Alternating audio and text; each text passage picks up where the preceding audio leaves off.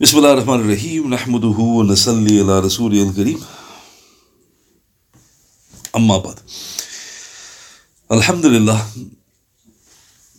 today is the 10th of September in the year 2023 and Alhamdulillah we moved on to the fifth session that we're going through the commentary of the blessed Surah Al-Mu'minun and I've reached verse 19 so inshallah today going up to and including verse 22 but before going to verse 19 at the end of verse 18, Allah subhanahu wa ta'ala, after mentioning that He lodges the water into the earth, He says, وَإِنَّا عَلَى ذَهَابٍ بِهِ لَقَادِرُونَ And we certainly are able to drain it all, I with ease. So here there's a, another passage of the Quran. At the end of Surah Mulk, Allah subhanahu wa ta'ala similarly says, If your river be some morning lost, who then can supply you with clear flowing water? إن إن أصبح ماؤكم غورا فمن يأتيكم بماء معين. So,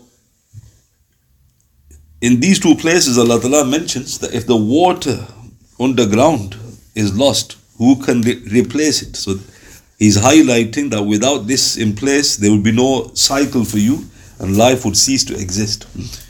So, here there's a few things. So, first it mentions. So, if you look at Surah 67, verse 30, in asbaha ma'ukum ghawla.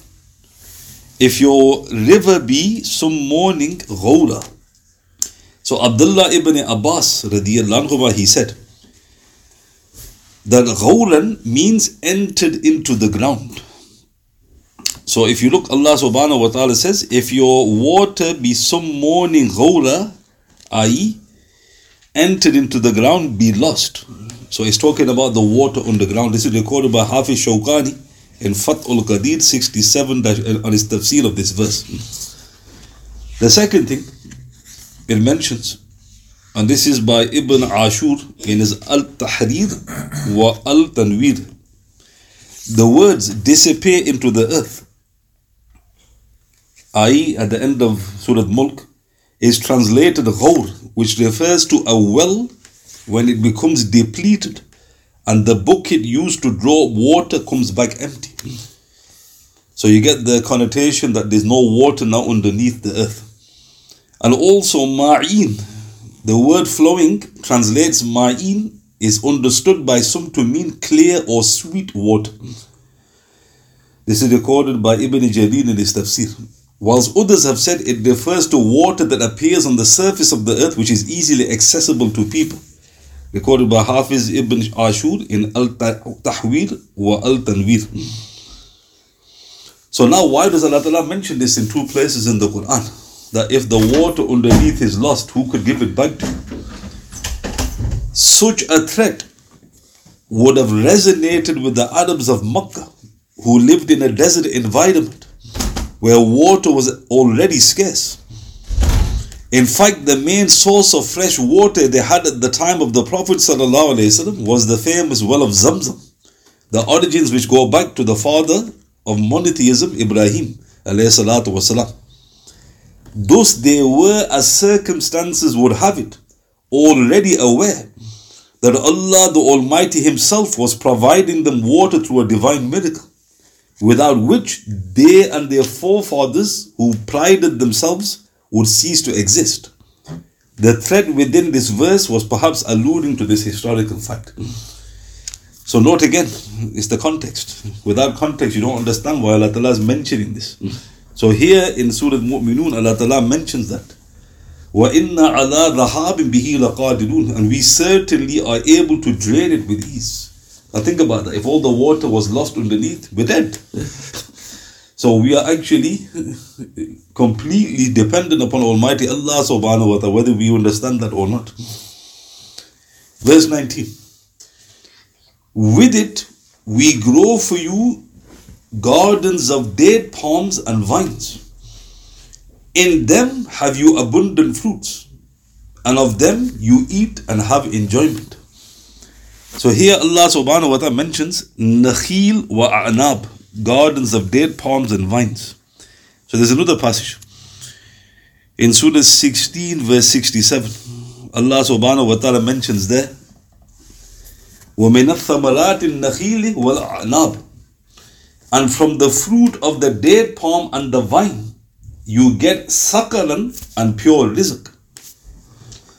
So why does Allah Ta'ala mentions the date palm and the vine? Because these are blessed. Our beloved Messenger mentioned Sallallahu Alaihi Wasallam in Abu Dawood number 2355 about dates. فَإِنَّهُ بَرَكَةٌ For indeed they are blessed. So the Prophet Sallallahu Alaihi Wasallam said dates are a blessed food source. And why does Allah Ta'ala mention uh, the vine? And then he says, تَتَّخِذُونَ مِنْهُ سَقَلًا وَرِزْقًا حَسَنًا You get sakalan and pure rizq. Sakalan is taken in the sense of fermented wine. It would refer to the time before intoxicants were prohibited. For this is a Meccan surat. And the prohibition came in Medina. Thus, there was a subtle hint that the use of intoxicants were on the way to be prohibited. So Allah Ta'ala mentions that the date and the grapes, you get sakar, intoxicants, and pure rizq. So he's hinting even in Makkah that the intoxicants are going to become forbidden. Because behold, in this there is a sign, i.e., for those who believe. So note again here in Surah Mu'minun, Allah subhanahu wa ta'ala mentions the same foodstuff. Jannatin min nakhilin wa anab. We grow for you gardens of date palms and vines. In them you have abundant fruits, and of them you eat. Verse 20. Also a tree springing out of Mount Sinai, which produces oil and relish for those who use it for food. So now here, Allah Ta'ala is obviously referring to the olive. So Sheikh Zaghlul al-Najjar, in his work, The Scientific Miraculous miraculousness of the Quran and Sunnah. He mentions, page 410 of the English translation, this honorable verse refers to the distinctive status which olive trees, which grow in Tur, Mount Sinai, enjoy in particular, and in the encompassing area in general. It also refers to the possibility that this area may be the source for the olive trees of the entire world the matter which the Muslim scientists are enjoined to prove its authenticity and soundness. So Sheikh Zaghlul al-Najjar, what he's simply saying is, why does Allah Ta'ala mention Mount Sinai before mentioning olive oils? He goes, there seems to be a hint here that this is where olive trees originated. So he goes, therefore, that is the best place to get olives, i.e., Mount Sinai is the origin of the olive oil. But he says the scholars need to look into this. So note again, Allah Ta'ala mentions Mount Sinai, and he mentioned this in a few places. Waturi Sinin, famously in Surah Teen. Allah Ta'ala mentions it there. Also, it says in this verse, wasibr, which produces oil, wasibr. Qatada Rahmatullah he explained, wasibrin means a condiment was sibghin means a condiment. This is recorded by Imam Suyuti in Ad-Dur al-Mantur Ibn Kathir's tafsir. So what does this mean? Allah Ta'ala is highlighting you don't need a lot of olive. Condiment is what you sprinkle on your salad. So he's actually encouraging you, subhanahu wa ta'ala, to have even a little bit of olive oil. So Allah Ta'ala says, which produces oil and a condiment for those who use it for food. So even if you sprinkle it upon the salad, Allah Ta'ala's, you're, you're acting upon what Allah Ta'ala is enjoining here, i.e. in this holy verse. Other things obviously are mentioned about the olive, which I mentioned briefly. So there's another passage. And it says in Surah Nur,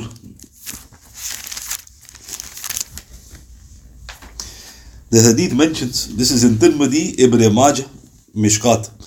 Hakim states Sahih to the criteria of Bukhari and Muslim. Zahabi agrees. And Shaykh Al-Bani rahmatullah stated Hassan in As-Sahiha number 379. Sayyidina Abu Usaid Al-Ansari radiallahu he relates that our beloved messenger said sallallahu alayhi wasallam drink olive oil and besmear yourselves with it because it comes and then he recited sallallahu alayhi wasallam Surah 20, uh, 24 verse 35 min shajaratim mubarakah it comes from a blessed tree so here in this authentic report in Tirmidhi, the Prophet gave two commands. He goes, drink it. So it's the sunnah to drink olive oil. Even if it's a little, you have a drink, you fulfill the command. And also, besmear yourselves with it. I put it upon your body. Then he explains, Sallallahu Alaihi Wasallam, Allah Ta'ala says in the Quran, Min shajaratim mubarakah. It comes from a tree blessed. So the Prophet was indicating it's not just for consumption, you can put it onto your skin. This is also have uh, a profound impact. So this is one report. And also it mentions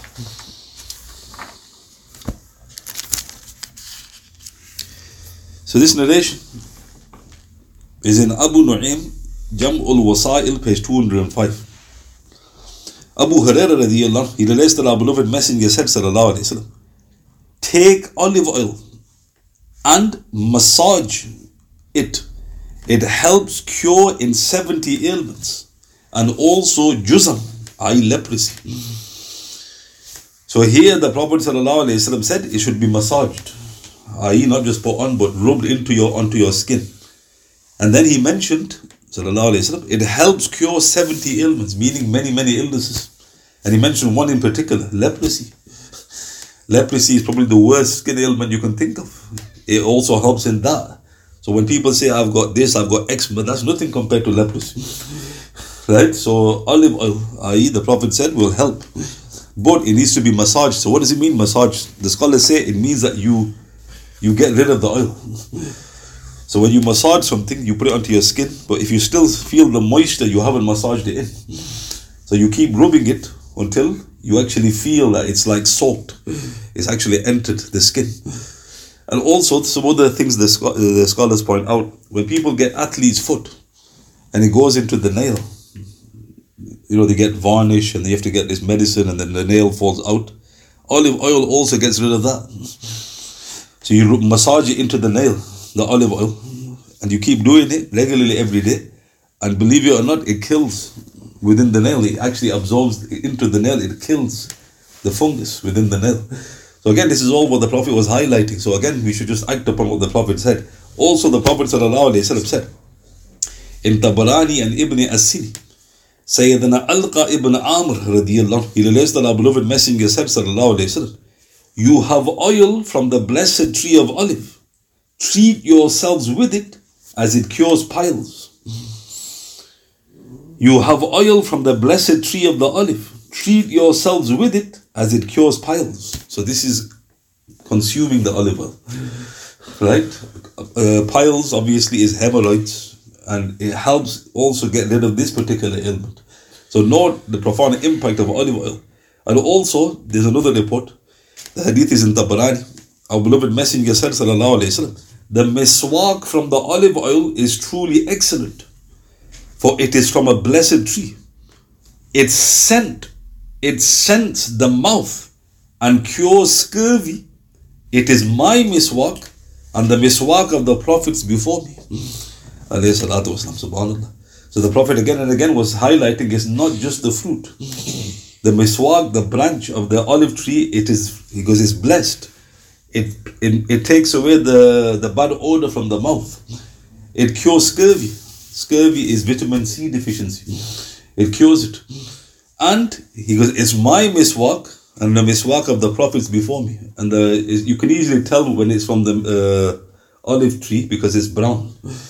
And the, and, the, and the brush is whitish and it's very soft. So this is another thing which the Prophet I encouraged. And also, Allah Ta'ala swears by it. وَالتِّينِ وَالزَّيْتُونِ By the fig and by the olive. So note again, the olive is mentioned not only in the Quran but also in the Sunnah. So again, Uh, the other thing, of course, is to get the best quality olive oil. If you get unfiltered olive oil, this might cause a reaction. Unfiltered is the purest. But if you have it, because I've taken it personally, and it triggers my blood pressure. I was taking it, and then I thought, what's happening? Why am I getting these symptoms? And then I realized it's the unfiltered olive oil. So the filtered olive oil doesn't, for some reason, doesn't cause that symptom. So I think with regards to the unfiltered, there's, there's something about that that you need to be careful of. Whatever the case, get virgin olive oil or extra virgin olive oil. Be careful of the unfiltered if you're consuming. This is just from experience. So Allah Ta'ala mentions here in verse 20 a tree springing out of Mount Sinai which produces oil and condiment for those who use it for food. Verse 21. And in cattle, you also have an instructive example. From within their bodies, we produce milk for you to drink. There are in them, besides numerous other benefits for you, and of their I meat you eat. So Allah subhanahu wa ta'ala, after mentioning the olive, is now turning to the cattle. And he says, La ibra. He goes, You have uh, an instruction in them. Milk and other benefits and their meat. So here there's a few things which I mentioned. So the first thing to point out is that there's a verse in Surah 16, verse 66. Allah subhanahu wa ta'ala, He says, In cattle too you have a worthy lesson. We give you to drink that which is in their bellies. Min bayni farthin wadamin. Coming from a conjunction between the contents of the intestine and the blood. A milk, pure and pleasant for those who drink. So here, this is a very fascinating verse. Allah subhanahu wa ta'ala mentions exactly where the milk is made. From a conjunction between the contents of the intestine and the blood. So, first to insult your intelligence. Everybody knows that the milk comes from the udders of the cow. These glands are nourished by food digestion brought to them through the bloodstream. Blood therefore collects and absorbs the nutrition from the food. In biological jargon, this is what they say. The initial process which sets the mechanism of making milk into process is the bringing together of the contents of the intestine and blood at the level of the intestinal wall itself. So, what did they say? Bringing together of the contents of the intestine and the blood at the level of the intestinal wall itself. They just echoed the Quran.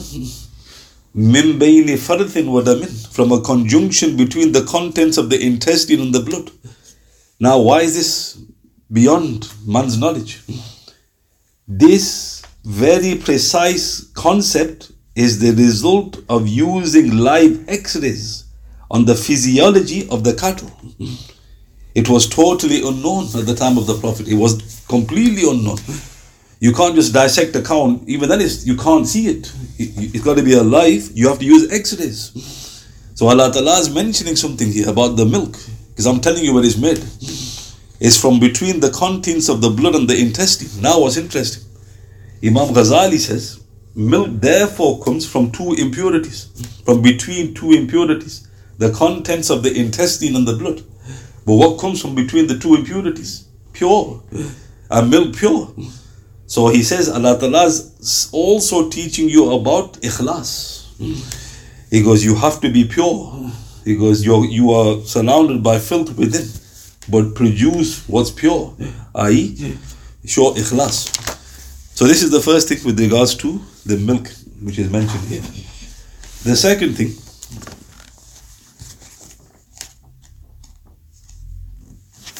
is the report. So the hadith mentions this is hadith in Tabarani in his Kabir. And Shaykh al-Bani rahmatullah states Hassan in Sahih al-Jami number 2929. Abdullah ibn Mas'ud radiyallahu he relates that our beloved messenger said sallallahu alayhi wasallam treat yourself with the milk of cows. For I hope that Allah subhanahu wa ta'ala will put cure in it because they eat from all sorts of plants. So here the Prophet said, treat yourself, meaning it's a medicine.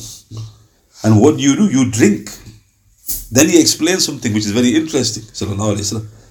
Because they eat from plants. In another report, in Nasa'i Hakim, and again authenticated by Shaykh al-Bani rahmatullah in Sahih al-Jami, number 1808, our beloved Messenger said, use the milk of cows because they eat from all sorts of plants. So now here, I don't want to sidetrack here because it's not relevant to the verse. Because of these hadith, Muslim scholars started to study plants. And they became the world leading botanists. so think about it. You know, we just hear the hadith, mashallah, subhanAllah. Very good. That's it. Subhanallah, then go back. The scholars looked at this, it goes plants. And then the greatest botanists, they were found in uh, Spain but it's not relevant. But I wanted to mention that here. So, Lord, milk, and the best milk is what's fresh. Hmm. Pasteurized also, you get some blessings from it, but the fresh milk is what the Prophet is referring to. In Abu Dawud Tirmidhi, Abdullah ibn Abbas, anhu, he relates that our beloved Messenger said, When one of you drinks milk, let him say, Oh Allah, increase it for us. Allahumma barik لنا فيه وزدنا منه since there is nothing except milk that serves as a food and drink at the same time so this is the only thing the prophet asked for increase when he would drink milk he goes it's a food and drink increase it for this oh my lord and it's true again another scientific fact it's a complete food you can live off milk if you get milk you can live off it the prophet how did the prophet know that in addition in Hakim Abu Nu'aym ibn As-Sini, Shaykh al-Bani rahmatullah authenticates it in As-Sahiha number 1943. Our beloved messenger amazingly said, sallallahu alayhi wasallam, drink the milk of cows because it is a cure. Use their fat because it is a remedy.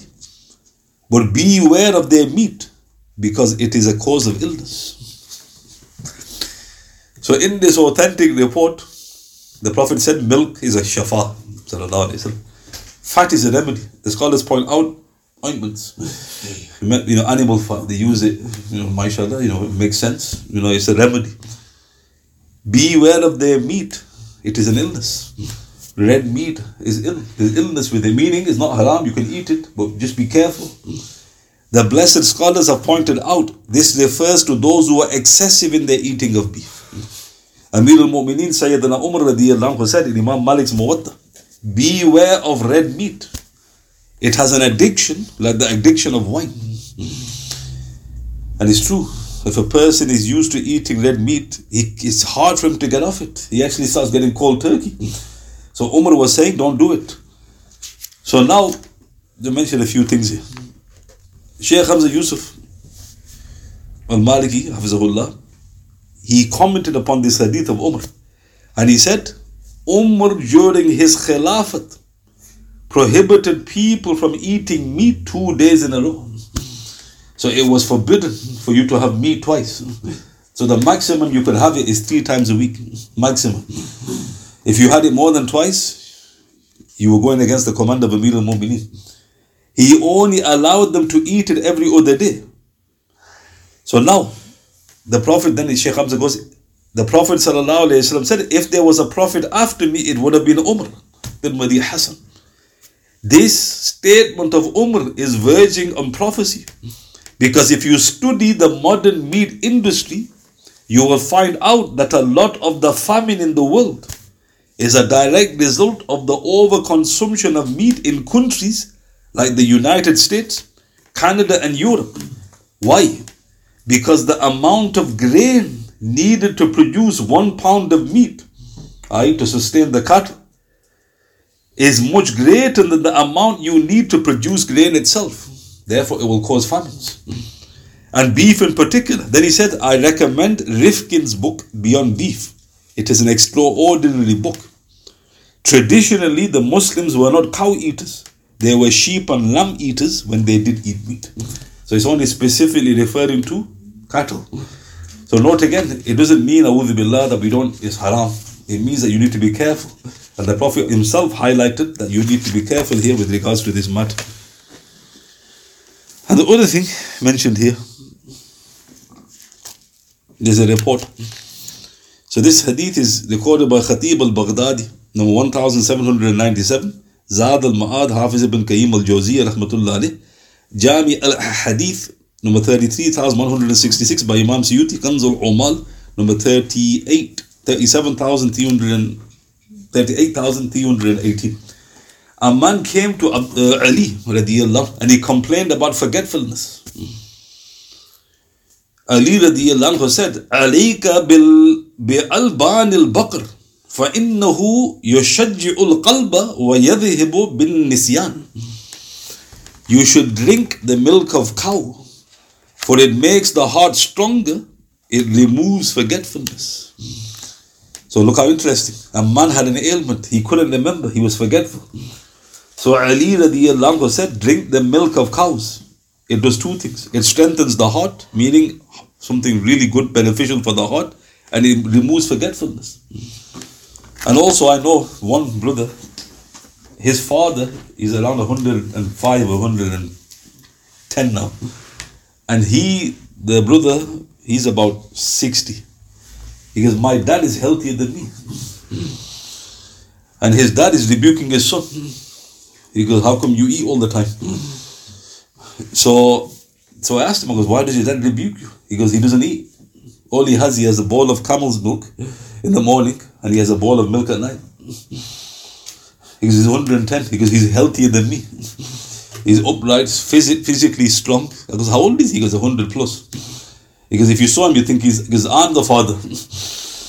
right? So now think about it. What did Ali say? It, it's very good for the heart and the brain. Now, what are the two most important parts of the human being? The heart and the brain. It has a profound impact upon it. Right? So, Lord, and also he's got no ailments because he's never ill because he doesn't fall ill. He hasn't got any, you know, cardiovascular problems. He's, he's sharp because he's sharper than a young man. And I remember the hadith, I told him the hadith and he smiled. He goes, SubhanAllah. He goes, Ali obviously knew. So note again, if you have access, you should try to have milk. Unfortunately, we do have milk regular. You know, we have even if it's pasteurized, it's still milk, though it's not the best. Whatever the case, you know, having milk with that intention will benefit, inshallah. So note here, Allah Ta'ala mentions all this. What does He say in verse 21? In cattle, you have an instructive example. From within their bodies will produce milk for you to drink. There are in them numerous other benefits for you, and of their meat you eat. Now, what's interesting? If you look at the verse, Allah subhanahu wa ta'ala mentions, وَلَكُمْ فِيهَا مَنَافِعُ كَثِيرًا It doesn't stop there.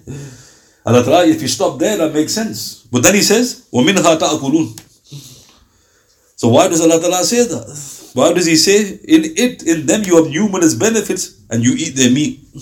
He's hinting to something about the meat. Because isn't that part of the benefit? Allah Ta'ala mentions the benefits, but then He mentions the meat separate. Why? Because the Prophet was explaining there's some harm in that. So Allah Ta'ala separated it from the benefit. Meaning you need to be careful here. So note the Quran, the precise wording of the Quran. Subhanallah. Verse 22 And on them as well as in ships you ride.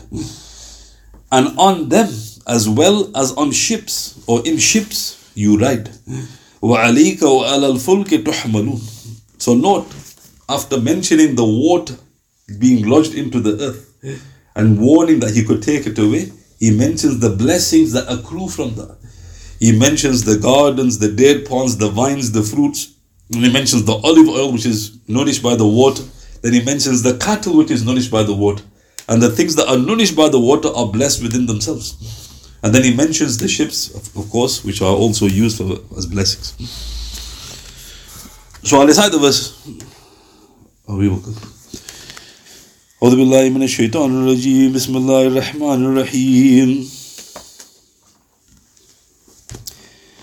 فأنشأنا لكم به جنات من نخيل وعناب لكم فيها فواكه كثيرة ومنها تأكلون. وشجرة تخرج من طور سيناء تنبت بالدهن والصبغ للآكلين. وإن لكم في الأنعام لعبرة نسقيكم مما في بطونها ولكم فيها منافع كثيرة ومنها تأكلون وعليها وعلى الفلك تحملون We pray to Almighty Allah subhanahu wa ta'ala that He makes the Quran the Rabi of our hearts. And I pray to Almighty Allah subhanahu wa ta'ala that He forgives me for any errors which I may have سبحان الله بحمده سبحانك اللهم وبحمدك أشهد أن لا إله إلا أنت أستغفرك وأتوب إليك. واعوذ بالله من الشيطان سبحان ربك رب العزة عما يصفون وسلام على المرسلين والحمد لله رب العالمين. بسم الله الرحمن الرحيم. والأصل إن الإنسان لفي خسر الذين آمنوا وعملوا الصالحات وتواصوا بالحق وتواصوا بالصبر.